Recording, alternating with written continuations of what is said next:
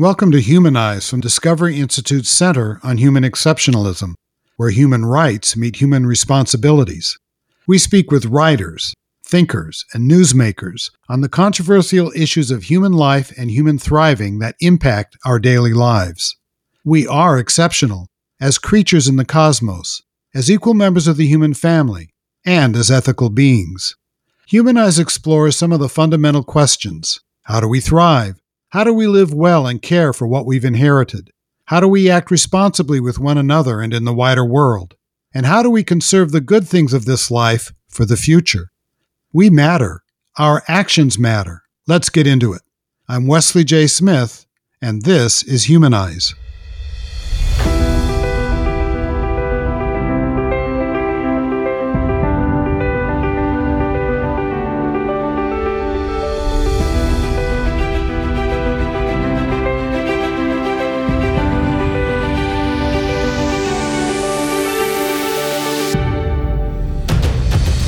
Was young, at least as I recall it, adoption was not a matter of significant controversy.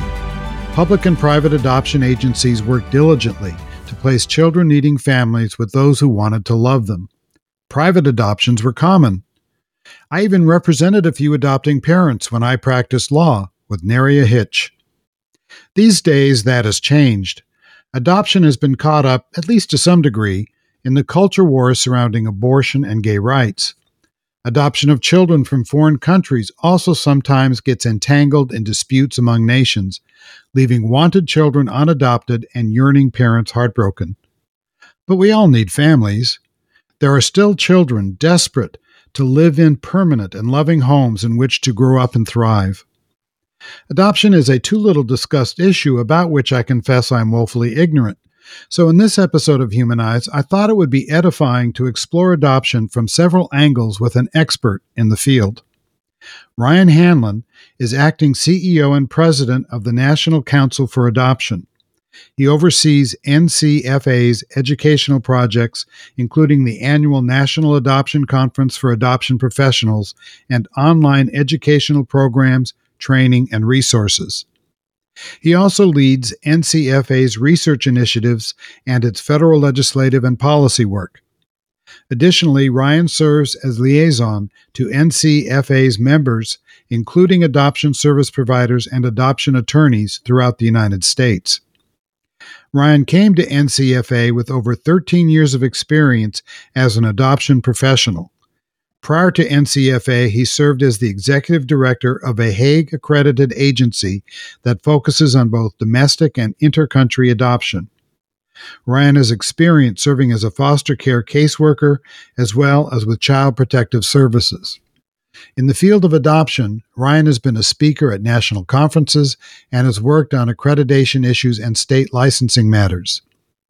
After receiving his BA, Ryan went on to earn an MA in liberal arts, an MS in nonprofit management, as well as a Master of Social Work degree. He earned a PhD in social work from Catholic University of America. He has served as a social work field instructor and an adjunct professor of social work to both undergraduate and graduate students. Ryan, welcome to Humanize. Thank you for having me, Wesley. It's great to be here. You spent your entire career, it seems, involved with helping children in the foster care and adoption context. What attracted you to that field? You know, I, um, I, I wasn't originally planning on getting into this field, but when I was in college, I had a great opportunity one summer to work for an adoption agency. And during that time, we actually traveled overseas. I, I saw the conditions of children in orphanages. And then um, when we were back in the United States, I saw um, how um, many uh, very similar children were then thriving with adoptive parents. And um, it certainly got my attention. And I thought, well, you know, for the first year out of college, this is what I want to do. And um, here I am a few decades later, uh, still doing the same thing. Time flies, huh? That's right. Tell us about the work of the National Council for Adoption. Well, uh, we're, uh, um, as our name implies, we're a national organization, um, and, and we focus actually internationally as well. So we um, focus on all types of adoption. Um, that includes adoptions from foster care, uh, private domestic adoptions, and inter-country adoptions. Um, at NCFA, we have member agencies and attorneys who are, are members of NCFA. We've got over 100 members across the country. And then in terms of our work, we're focused on research, education, advocacy, and uh, collaborating with other organizations to promote adoption related um, issues and to ensure that adoption practitioners have the best information and resources to serve the community well. Would it be fair to say that you kind of work on both sides of that table, those who help people adopt and those who want to adopt?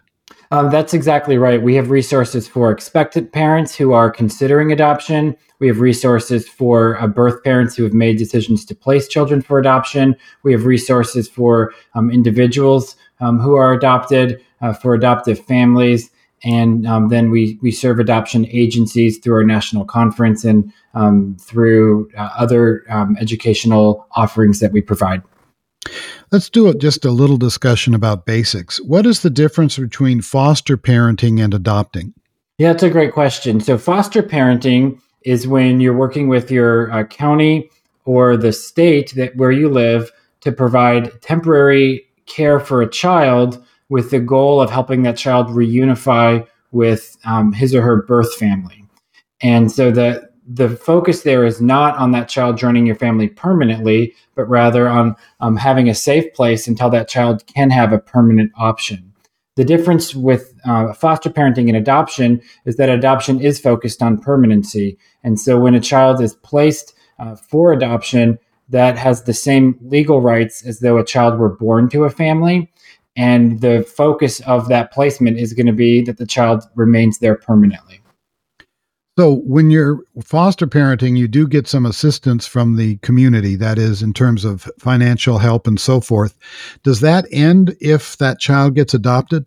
That's, that's another good question. And that really depends on the type of adoption. So, for um, a private um, domestic adoption or for an intercountry adoption, it would be very rare to have ongoing um, support or services. Um, but actually, the majority of adoptions from foster care do get what's called either an adoption subsidy or adoption assistance, where those families um, maintain um, receiving assistance from the state or the county until um, usually it's when that child turns 18. Uh, but this varies from uh, location to location. Uh, there, there are qualifications for this. Um, the last um, report that the federal government put out, it was around 90% of adoptions from foster care are getting that assistance. Um, to compare it as you did to foster care, um, it's not the same and it's not as much, uh, but it is uh, an important way that we can, um, through public policy, be supporting adoptive uh, families and where we can um, incentivize or not have a, financial disincentive in place so that a child remains away from permanency but rather um, encourage um, when it's the you know the goal for the child to be placed for adoption, we can be encouraging uh, families to move from foster care to the permanency of adoption. Yeah, that makes a lot of sense to me because uh, if you if you disincentivize permanency, you're going to keep children stuck is not the right word, but mired, perhaps that may not be the right word, but in temporary circumstances, which leads to a sense of, uh, it would seem to me, if it were me as a kid, as I think back, I, I would have a real sense of, uh, uh, of fear and, and uh, vulnerability. Well, you're right, and and the, some of those words you used, stuck or mired. Unfortunately, those words can be used um, when when looking at um, some children within the system, where they uh, a system that's designed to be temporary ends up being, you know, um, a system where children are in for many years at a time. And um, what we don't want to do is have any barrier that's that's um, incentivizing children to to be there even longer. And so, um, you know, this is not only uh, the the right thing to do by children; it's also a way to save states and the federal government a lot of money. It's very expensive, as as we can all imagine, for a child to stay in foster care. And when we can move that child, um, you know, again, the, the, primary goal is going to be to reunify with the child's birth family. When that's sure. not possible, and, and currently, um, the um, in, in 2021 uh, there were 117,000 children waiting on adoption. Um, wow. When we can move those children from foster care to adoption, um, we're, we're giving those children uh, permanency. They're in a much um, better uh, place for, you know, in terms of what the outcomes look like for those children. And we're saving states and the federal government a lot of money um, so that they're not continuing to provide all those um, services that, that are part of the child welfare system. And I think the best thing is that you're actually giving children a home where they can be loved, thrive, and grow into mature adults. Exactly. That's exactly right. And, and as I said, um, the outcomes for children who are uh, placed for adoption far exceed the outcomes for children who unfortunately never find permanency and then exit the system or emancipate from the system. Um, it depends on the state. It's either age 18 or age 21. It, it, the the statistics for those children, and sometimes it's as many as 20,000 a year. Um, in more recently, it's been um, a little bit fewer than that. But this the outcomes for those children are really quite dire. Uh, they they often um, end up not being able to um, get additional education, and um, many are involved in the criminal justice system or you know have other negative life outcomes. And so, what we want to do is ensure that as quickly as possible, a child who's available for adoption is finding the permanency um, that um, is available. And Americans, by and large, are very open to adoption. There's a lot of interest in adoption.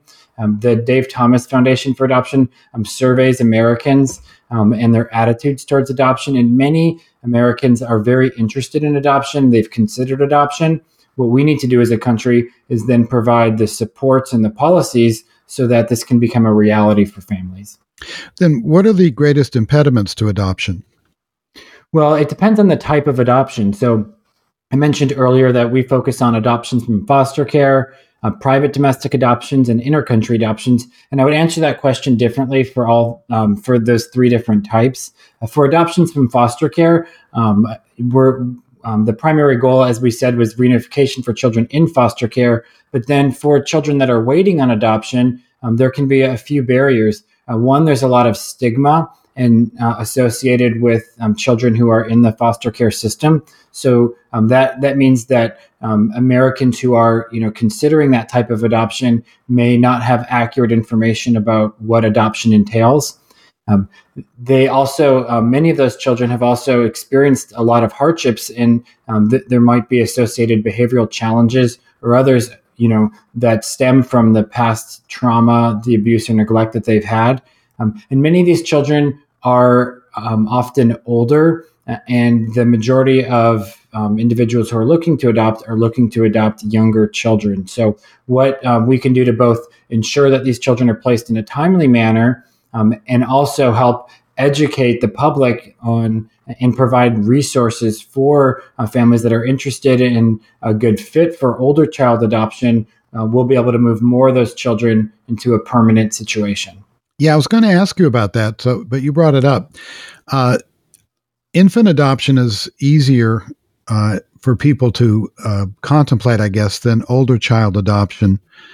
Uh, if people are interested in older child adoption, is there some kind of a uh, tryout process, if you will, or let's tr- see if it'll work kind of uh, circumstance that is allowed so people can actually give that a shot?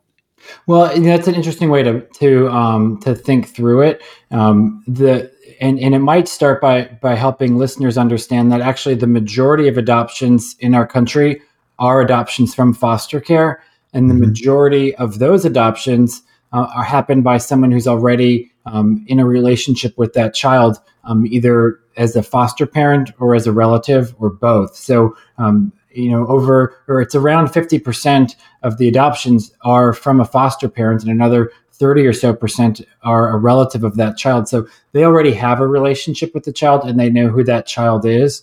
Um, but then to answer your question even more um, specifically or directly um, states often do um, have a period of time where they're evaluating the placement before the adoption's finalized. So if they're looking to make a placement with a you know particular um, individual or couple they will um, um, have an initial placement. They'll monitor that um, over a period of months, and then they'll move to the court system to finalize that adoption. And this is a period of time um, where it's important to um, have you know really highly qualified um, social workers and others who can come along and help the the family in assessing is this the right fit. uh, and and by family I mean this the child as well, sure. and helping understand is this going to be an appropriate fit? Do we need more resources? Um, because um, once we move to finalize that adoption, what we don't want to do is have enough challenges where that um, adoption is either disrupted or needs to be dissolved. Um, yeah, and, um, that's not the the common outcome, but it's it's one that we would seek to avoid. I didn't know you could dissolve an adoption. Um, you, you, could, um, and unfortunately, it does happen. Um, and so, not um, it, it's a legal process that um, families would go through. Um, it is state specific, but the ma- majority of adoptions, the overwhelming majority of adoptions, are successful. And yes. so I wouldn't want to focus on that, but there are right. um, circumstances where um, things don't work out with an adoptive placement, and the adoptive parents would move to dissolve the adoption for um, certain reasons. And that's why having more information, resources, training, and support, um, we can minimize the the um, number of times that would happen. Yeah, it's something that you need to go in with great deliberation and and uh, forethought. Uh, it shouldn't be uh, something done on an impulse because thing if it's based on just feelings things can change how, how uh, intensive is the investigation by by the state uh, social workers and so forth into uh, people who want to adopt yeah that's another really good question that process is, is typically called the home study process and that's where the social worker would meet with the family they would um, if it's a couple, they would meet with them individually um, as well as together. And, and they do ask a lot of questions about um, their finances, about their health. Um, they'll do an inspection of the home in terms of safety, and um, they, will look into things like you know past um, criminal background checks. Um, I would describe it as um, I, I, don't think it's overly intense in the sense that anything is inappropriate. These are important. This is important information to know when making a placement decision. But um, certainly for anyone who's not been through that process, it might feel somewhat invasive because this is sensitive or private information. Um, and, and, so, and, but know, is it kept confidential? Be, is it kept confidential? It's absolutely kept confidential. Um, there are laws in place to protect that information, and the purpose is both um, to assess the parents um, and also to help equip them and ensure that this is going to be a good fit. So, not every um, couple or, or every individual is the best fit for every potential placement. And so part of what we want to do with a home study is understand what might be the best fit you know for a placement would an older child placement be appropriate or might it only be for um, a younger child uh, would it be appropriate to do a placement of a child who has a medical special need of some sort that's the type of thing we'd want to look at as well as perhaps the number of children um, and there's going to be a lot of factors that go into this. One of the most important factors are are there other children in this home already? Hmm. And you know what's going to be the impact on those children? Um, because oh, that's interesting. Part, part of what a social worker should be doing is taking a holistic view and saying we're not only looking to find a, a, permanent home for a child you know in need but we're also going to be looking at what's going to be the impact on the the family that this child is joining what's going to be the impact on the other children it's going to be the impact on their marriage. You know, do they have the finances to handle this? Do they have health insurance to meet the needs of a child who has medical special needs? All of that information, again, is going to seem very private or personal, but it's important because we're making um, what in the field of child welfare we call a best interest determination. And we want to be making decisions that are in the best interest of all parties involved. Of course, especially for that child who's already very vulnerable and had, um, uh, you know, the circumstances that are leading towards that child needing a family, um, but not solely that child, um, but for the whole family unit. Wow, that that's uh, that's interesting. Uh, I remember when I was younger, there were such a things in this country as orphanages. Do we still have those? We don't um, have institutions that we label as orphanages, but we have um, residential treatment centers, and and this is a um, this can be thought of in a sense like orphanages because it's a institution that is housing children who aren't currently connected um, and, and being parented by either their parents or other guardians. And um, it doesn't necessarily mean that that child doesn't have parents, um, but it um, does mean that this child is being cared for in that institutionalized setting. And so uh, we have um, residential treatment centers. And um, unfortunately, many states have a shortage of foster parents. And so they're resorting to institutional means to house children. Um, it, it's not uncommon to read a, a news report where children are sleeping on a couch in the you know Department of Human Services or where the you know Department of Human Services has rented out hotel rooms to be able to um, care for and provide housing for children. Uh, of course, none of us would want that to be the case. That is an unfortunate reality in some jurisdictions. And so, while we, we might say we no longer have orphanages, uh, we do have a shortage of appropriate homes for many children. And there are children that are, are growing up and being raised in institutionalized settings. Hmm. It sounds actually less desirable than orphanages. It, uh, you know, um, it, it's a hard comparison to make. Some of the, the reasons that children move to a residential treatment center um, can stem from some of the um, behavioral challenges or other needs that they may have. Um, but um, it's also hard to compare, you know, what orphanage settings are like from one country to the next. Sure. Um, in in um, my professional experience, I've been to orphanages all over the world. Um, no orphanage is the place any of us would want our children to be growing up long term, right. but there's certainly uh, a very distinct difference in the um, quality of care and the resources that are, are provided within these um, settings, um, safety, um, ratio of caregiver to children. You know, there's lots of different factors that that would I rem- play there. Yeah, I remember when uh, the Cold War ended. You, are probably too young for that, but uh, I and, remember uh, it too. Yeah, and uh, I remember there was a real scandal for a while that there were children in some Eastern European countries that were really being neglected in these quote orphanages close quote. Hopefully, that's gotten better now. Um, it has, though. There are certainly countries and, um, situations in some countries where they still have very dire um, situations. Uh, what um, what you're talking about calls me to think of the conditions in Romania because that yes. catch many Americans' attention. At the yeah. time, there were a lot of very heart wrenching photos, and um, you know that has changed. Um, but there are still, unfortunately, children that are living in um, dire situations in um, in many countries around the world, and um, they're, they're living in in conditions that are absolutely unacceptable for human beings to be living in. And um, unfortunately, w- those children often have no path to even, um, let alone be considered for adoption. But no one's looking to help support their family and, and considering uni- reunification. No one's you know working to um, ensure that this child's getting an education or these children are getting wow. um, educations or having their health needs met. Um, it's uh, a very bleak existence, and so um, you know I, I wouldn't want to make the jump to say let's take all those children in those orphanages and let's find adoptive homes for them. Um, that might be the case, and that might be the best option for some of them, um, but first we should even be asking, you know, do they have um, families? Do you know, are, are, we able to do some type of reunification or offer the support that's needed? And um, unfortunately, in some countries, the social infrastructure is so poor that that's not even a possibility right now.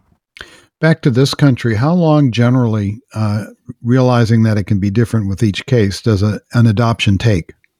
Um, you're exactly right that it's different for each case. For um, an adoption from foster care, as I mentioned, this is usually stemming um, from either a familial relationship or first by somebody who has served as a foster parent to that child. So they, you know, if we can say that the adoption takes uh, a year or so, and it does, um, that child may have already previously been living with the foster family and um, once the adoption is finalized, the living situation might not even change.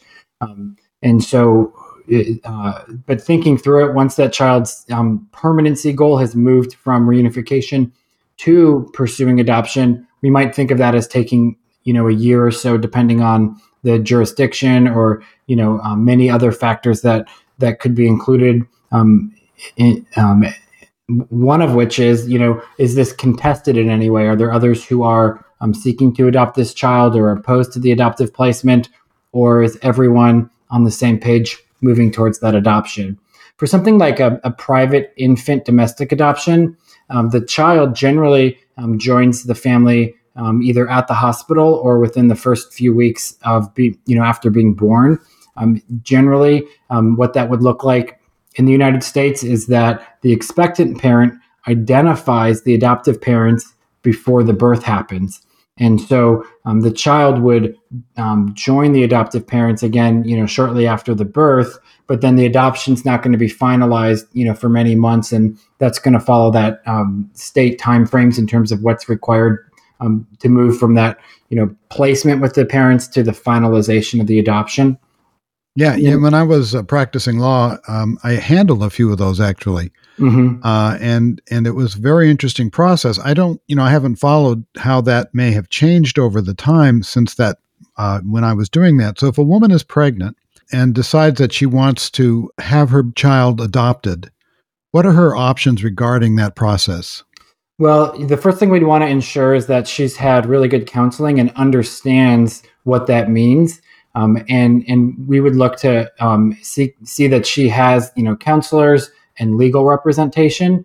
Um, but if she's choosing to move forward, um, my recommendation would be that she's working with an agency that can help connect her to prospective adoptive parents, and then we'd want her to be empowered to make a decision on what's the right placement for her child. Um, one of the ways that adoption has changed over the years, and I think this is really important for um, for Americans who, who perhaps don't understand what adoption currently looks like or um, only understands what it looked like, you know, a number of decades ago, is that now um, in the United States, the vast majority of adoptions are what we would call an open adoption, where mm-hmm. the um, birth family has an ongoing connection and relationship with the adoptee and the adoptive family after the um, adoptive placement has happened. And so um, part of as as she's making that decision, um, she's going to um, also be deciding, you know, who who am I going to be maintaining this relationship with, and what's that going to look like. And so, you know, as she's as she's in making a plan and making that consideration, an adoption agency, you know, counselors, her attorney, they can be advising her on um, what her rights are, what her options are, and ensure that she has good information to make a plan that's good for both her and for her child. How, do, how does how would she go about finding the proper agency uh, to represent her or to give her advice? You know, um, that that's a, a, really good question. Um, we have a list of agencies on our website, adoptioncouncil.org. Um, she could also look online. I, I, would recommend finding someone who's local to her, that's licensed in her state, and that is able to meet with her and and connect with her um, because you and I are talking right now during COVID. Different people have different levels of comfort in terms of meeting in person, um, right. but I would find uh, an ability to meet in as comfortable a setting as possible and um, ensure that um, her questions are answered. Um, even if she doesn't know that she wants to make an adoptive placement, this could be a great way to learn more about adoption, what open adoption looks like, and what her options are uh, moving forward, um, choosing a family, that sort of thing is there still the possibility, as there certainly was when I did those cases, of a closed adoption, meaning that the uh, parents, the mother, birth parents, would not want to have their names known, or is that no longer permitted? Um, it, it's not that it's not permitted; it's not common, um, and and so um, it would be a, a, rare situation where that happens. If that is what the um, birth mother wanted, um, she would have an option not to have that information disclosed but there are some caveats to that. States have changed their laws in terms of um, allowing adoptees access to the um, original birth records. And then, of course, with things like um, social media and, and even more so um, DNA testing, um, an ability or desire to stay private isn't always in her control. It's not always in control of the adoption agency or the adoptive family. You know, others can um, start, you know, making connections and um, and so the idea that someone could keep something completely um, and, and totally closed is not a, a, guarantee or a promise that any professional could make towards her. Um, what they could do is say, you know, here's what the current law is. Here's what we can offer you right now. But they should also be informing her that um, the reality of DNA testing is that um, there, there's going to be um, factors that um, can't continue to um, keep her identity, you know, fully confidential. And of course, the father would have to consent as well if the father is known. Correct? Um, that's correct. Um, the, that's going to be state specific, but right. Um, you know, the the birth mother um, would have certain rights within the you know, the hospital and and um, if there is a, a birth father known, um, he would need to consent. Um, certainly, if there's some type of a, an adoption proceeding, um, he should be informed of that, and his legal rights um, should be recognized. Um, if he's looking to parent, then that would be considered prior to an adoption placement. I remember doing some step parent adoptions when uh, one of the parents had abandoned the child effectively without any contact or support, say within a year or two. Uh, are those still permitted? Um, yeah, my organization doesn't focus as much on step parent adoptions, but but certainly that um, that is a very common type of adoption in the United States, and um, something that happens on a very regular basis. And so um, you know every state is going to have their own system for handling right. that often it's the easiest type of an adoption to complete um, because the child is staying in the care and custody of an existing parent already and so there's often fewer legal um, and bureaucratic steps to take before that can be finalized once an adoption is completed then the adopting parents become legally responsible for that child in every sense of the term correct that's correct yes and if somebody has uh, allowed their child to be adopted, they cease to have that legal responsibility. Is that correct? That is correct. Yeah, that's part of what they are doing is they're relinquishing those rights to the adoptive parents. What are safe haven laws? Uh, safe haven laws exist um, as a means of ensuring that um, women who um, give birth have a safe and legal way to um, uh, relinquish their child to uh, a government authority or to a safe child welfare authority without negative ramifications for them. So, and these are very rare, um, but um, we've all probably seen headlines where um, as a young woman gives birth, uh, perhaps she didn't even know she was pregnant. She's scared. She makes very um, poor and tragic decisions that endanger the life of her child. Instead, she can take the child to a, a designated safe haven. This would allow um, her to to do that, and there there are no legal ramifications. She's not caught up in the um, you know she's not viewed as a child abandoner or connected in any way to, to negative outcomes, and her child has a safe ability um, to remain in um, in care and, and, to receive services. So um, these are, are designed for those you know very rare circumstances where um, we don't want these children to we don't want these young women in particular to have no good safe legal options for them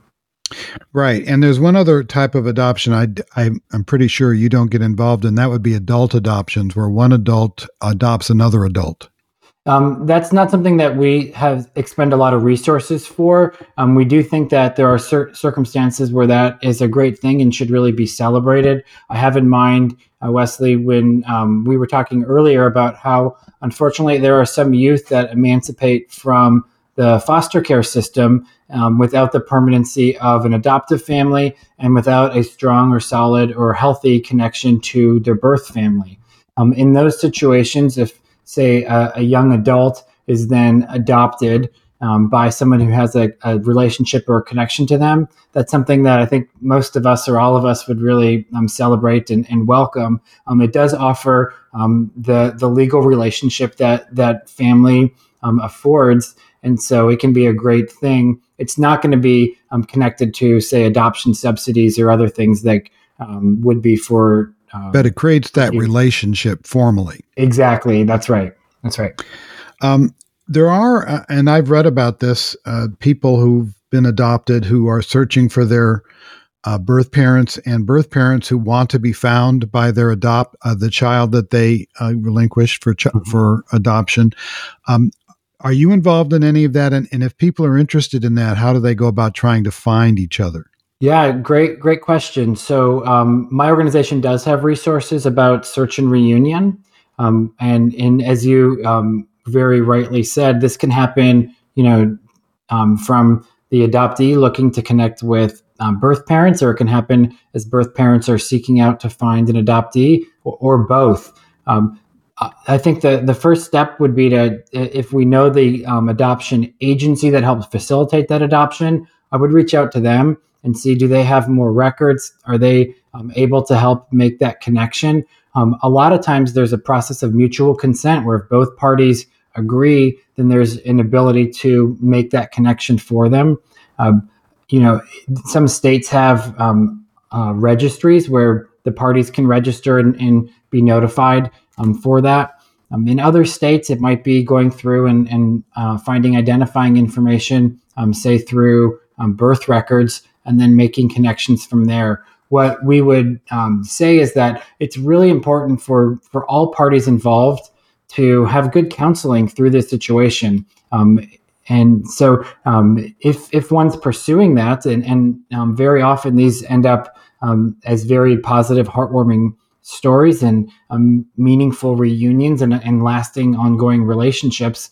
But there are times where um, someone you know has high expectations for a really positive reunion, and that doesn't happen. And so, um, having the support of a counselor and others to help um, set expectations to process what they're looking for in these relationships can be really helpful up front and then especially if it's a, a disappointing um, you know first encounter or um, the expectations or hopes for that relationship aren't realized there is already an existing relationship that can help somebody process what um, is often then um, an emotionally very challenging situation uh, is there any uh, help for people in that circumstance in terms of the costs of counseling there, it, typically would be um, a private process, and so it would look like the process, you know, whereby any of us would be seeking, you know, private counseling. There are services that um, do offer, you know, discounted rates, and and um, there are organizations that have um, really specialized in helping adoptees and um, birth parents navigate these relationships, or to train counselors um, to be adoption competent as they're supporting individuals who are navigating these relationships. Again, I would start with that adoption agency and see can they help identify resources that are specific to the state where the adoption took place or um, where the individuals are currently residing. And then from there, um, if when that's not possible, maybe broaden out a search and look for uh, a national organization that offers that type of um, support and, and education to those individuals. Um, the resources on our website would be educational resources, uh, pointing them towards others. Organizations like the Center for Adoption Support and Education um, have great resources to train counselors and um, and provide counseling to those who are looking for it. And the, and as you pointed out, this is a very state specific uh, field. So right. uh, what may be true in Virginia might not be true in Montana, and so forth. Um, what about adoption professionals? I, I, that's not a term I've heard used before until I was, uh, you know, preparing for this interview. And you were one, so maybe you are one. Uh, what is an adoption professional? An adoption professional is just a general term that's used to describe someone who has the um, experience uh, in working in this field.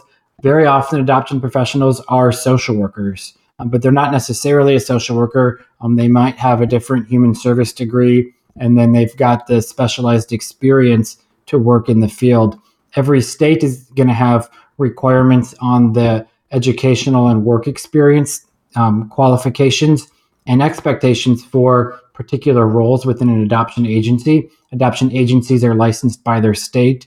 And then for international adoption, that's going to be true as well. There are federal regulations that stipulate what the educational and experience requirements are for the professionals in that field.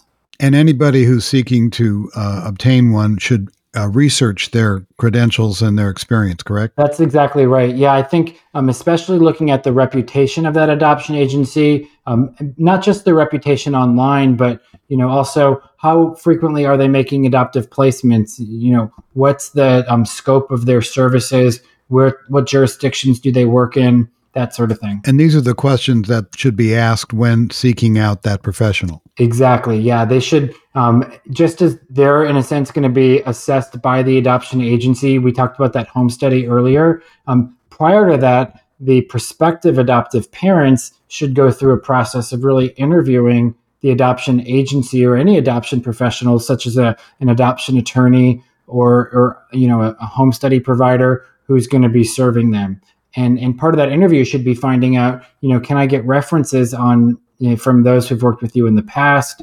Um, how many adoptions you know have you helped um, complete? You know what are the extent of your services? Can i see in advance a copy of the contract that i'll be signing? That sort of thing so that the the prospective adoptive parents can go in well informed and make a decision that is going to be um, in you know that's going to be the right fit for the type of adoption or for what they're looking for um, in terms of that relationship.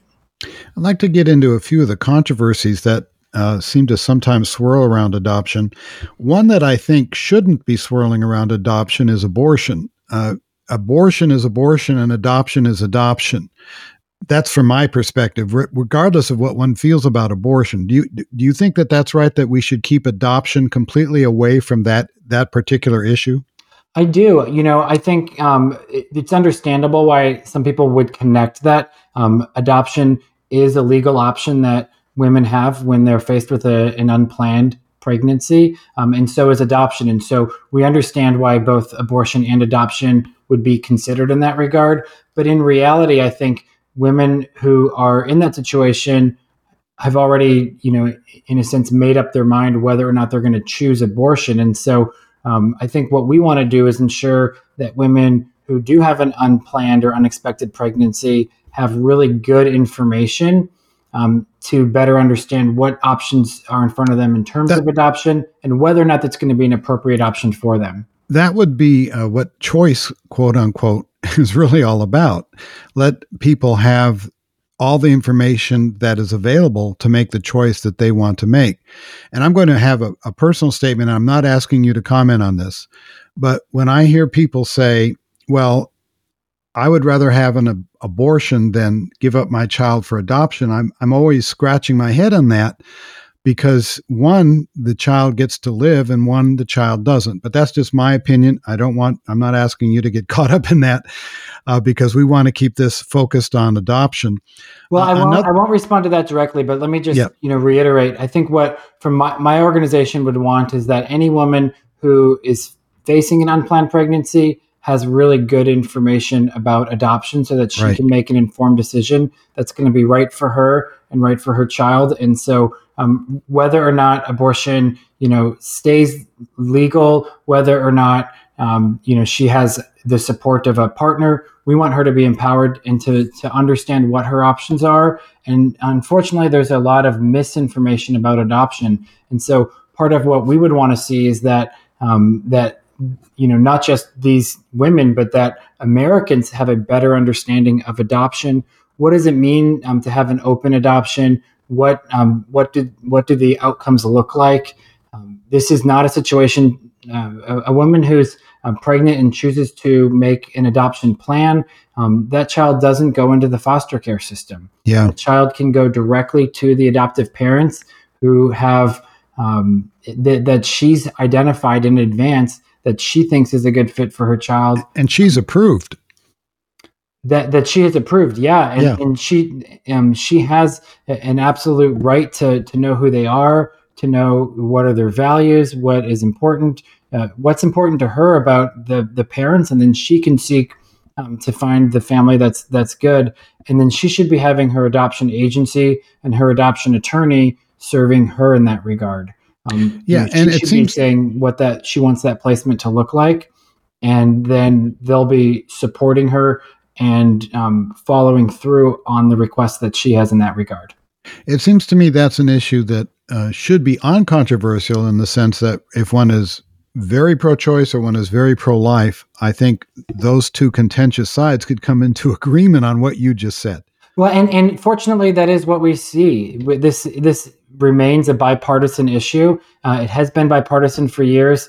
And um, at the federal level, um, you know, from one administration to the next, things don't wildly change in terms of adoption policy. That's true for members of Congress, um, where you have um, Democrats and Republicans who have been the leading champions, you know, over the years. And so this isn't, you know, one party or one group that is supportive of adoption. Uh, what it often comes down to is do these individuals have good information? Um, perhaps they've got a prior um, experience. They're an adoptive parent, they're an adoptee, um, or you know they've been connected to adoption in some way, and then they go on to champion that. Um, but you're exactly right. This is not a pro-choice or pro-life divide. Um, social workers um, could be pro-life or pro-choice, and be adoption professionals serving the interests of uh, birth parents who are looking for more information, you know, about what their rights are in this regard. Uh, there's another issue that's come up uh, in the last, say, 10 years, I think, and that has to do with LGBT controversies. Uh, Catholic Charities, as I recall, I think it's in Massachusetts, lost the right to actually place children for adoption because their religious beliefs prevented them from placing with gay couples.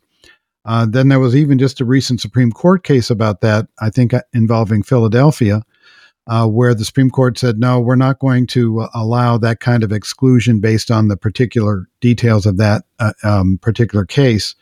From my perspective, it seems we need all the avenues of adoption that we can have.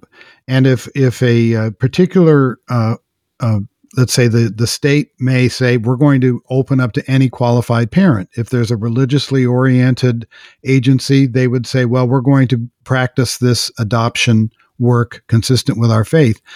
I don't understand the idea of trying to shut down some people because they they refuse to participate in a way that perhaps the reigning uh, culture would suggest. Do you have well, any thoughts on that? Yeah, and, and why don't we step back and just talk about again those three types of adoption and and how that overplays with same sex couples pursuing adoption. Um, so for foster care adoptions, that is a legal option for LGBT couples or individuals in every state in the District of Columbia. Yeah, and that's that, that's because that's state run. Uh, because it's yeah, and, and the federal government um, right. offers certain protections. It's state run, but that is a, a, current and legal option for them. For private domestic adoption, um, again, this is something that the expectant parents are choosing. And so, if an expectant parent chooses to place with a same sex couple, then um, she or they would have the right to make that placement. And that's something that I think most uh, of the um, larger community would be supportive of. She's choosing who the, the adoptive parents are going to be. And then for intercountry adoption, it's actually the foreign governments who make this decision. Mm. So there are some countries who say um, that they won't place with same sex couples, and there are other countries who say um, that they do place with same sex couples, and that's that's based on the the you know national sovereignty that those countries have and the rights that they can put in place just as they can put in place other restrictions that we may or may not agree with. They have age limits they have income requirements they have all sorts of eligibility criteria. And um, you know no two countries are the same. Um, i think most of us can find countries that we agree with find countries that we disagree with. Uh, but the reality is these are sovereign nations and they get to make that um, placement uh, criteria decisions. Our role is to be following both the U.S. law and that foreign country's law um, in terms of that adoption process. Oh, that's very interesting. I, I do think it's fair to say that same sex couples, uh, for the most part, are able to adopt, right? That's exactly right. Yes. Um, again, the, the biggest barrier in terms of um, way where they can't adopt would be um, certain countries that just prohibit an LGBT individual or couple from pursuing adoption. And one other issue that seems to have come up relatively recently that has kind of surprised me is that there are some people uh, who are beginning to criticize um, interracial adoption. Are you finding that to be a problem these days? Well, I, I have read articles and, and others who have um, criticized this. Um, the social science is pretty clear that the outcomes are not any different or worse for children who are raised by parents of another race. Um, and, and, so um, when we compare children who are adopted uh, by parents who are the same race, compare them to children who are adopted by parents of another race, their outcomes don't look different. Um, and so race is not having a negative impact um, and, at the aggregate level there are individuals who tell stories about how, um, say, their parents or their family or their community um, didn't understand them and wasn't accepting of them. And I think those voices are important for us to listen to and learn sure. from.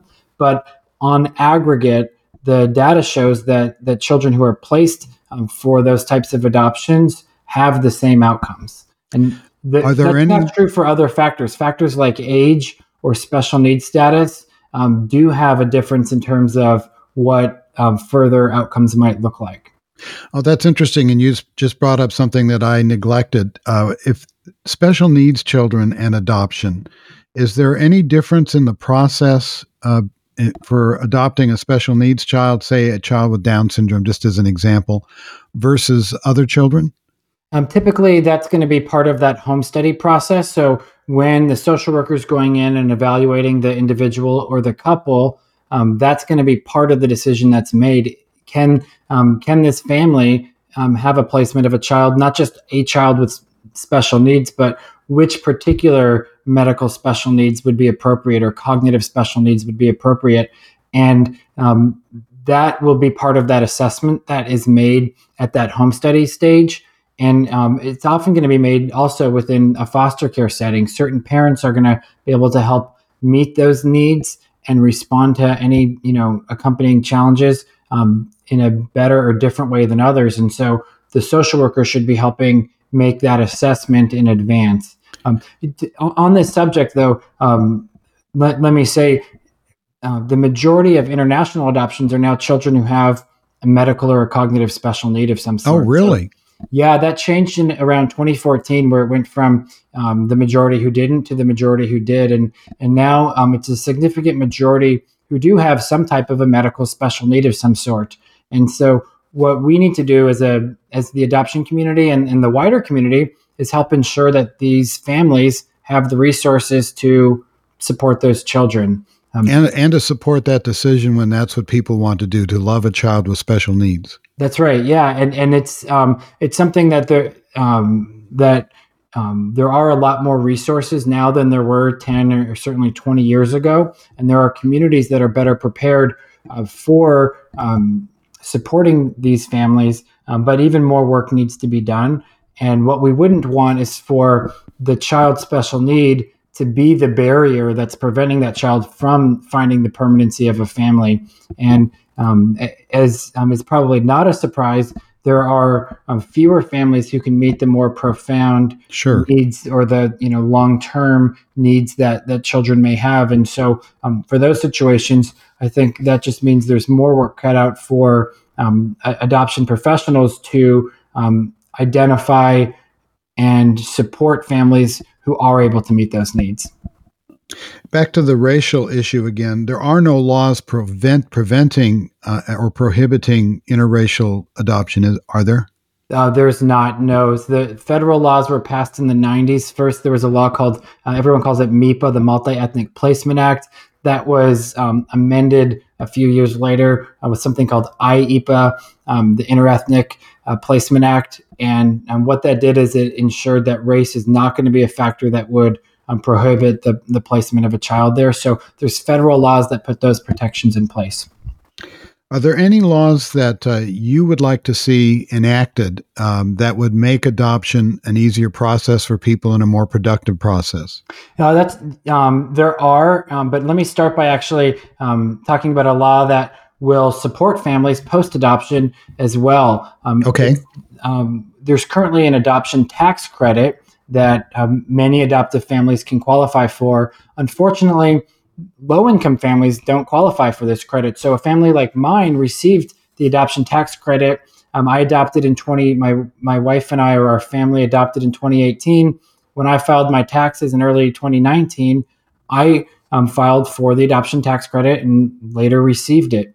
Had I been a you know lower income household, I wouldn't have received that tax credit because I wouldn't have had the tax liability. And so, if we make the adoption tax credit refundable, we will then offer the same support to low income families that we offer to middle income families. Oh, that so you'd like to see that law amended to allow low income families to receive the same kind of benefit that you received. Yes, and, and all they would need to do is um, make this uh, a refundable tax credit. Um, there is bipartisan legislation that's already pending. And so, if any of your listeners are interested or would be supportive of that, they can uh, find more information on our website or even how to contact their members of Congress.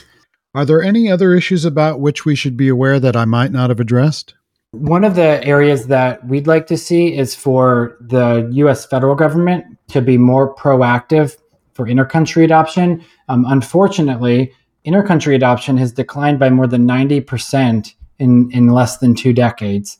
And um, a big part of that, you mentioned this in, in the introduction, is that um, sometimes foreign countries um, make this, you know, part of their geopolitical response to the United States. Uh, but a bigger part is that we're not doing a good job of partnering with other nations. Our um, federal government isn't partnering with other nations, and so um, there are children in, in countries around the world that are waiting on families, and there are many families who are open to um, adopting these children, but we have too much bureaucracy or red tape or governmental barriers in place to uh, allow that to happen. And so uh, we we have called upon the um, U.S. Department of State to do a better job of partnering with other nations and you know bilateral relationships and multilateral relationships to have adoption policies that serve children along with um, parents and, and families.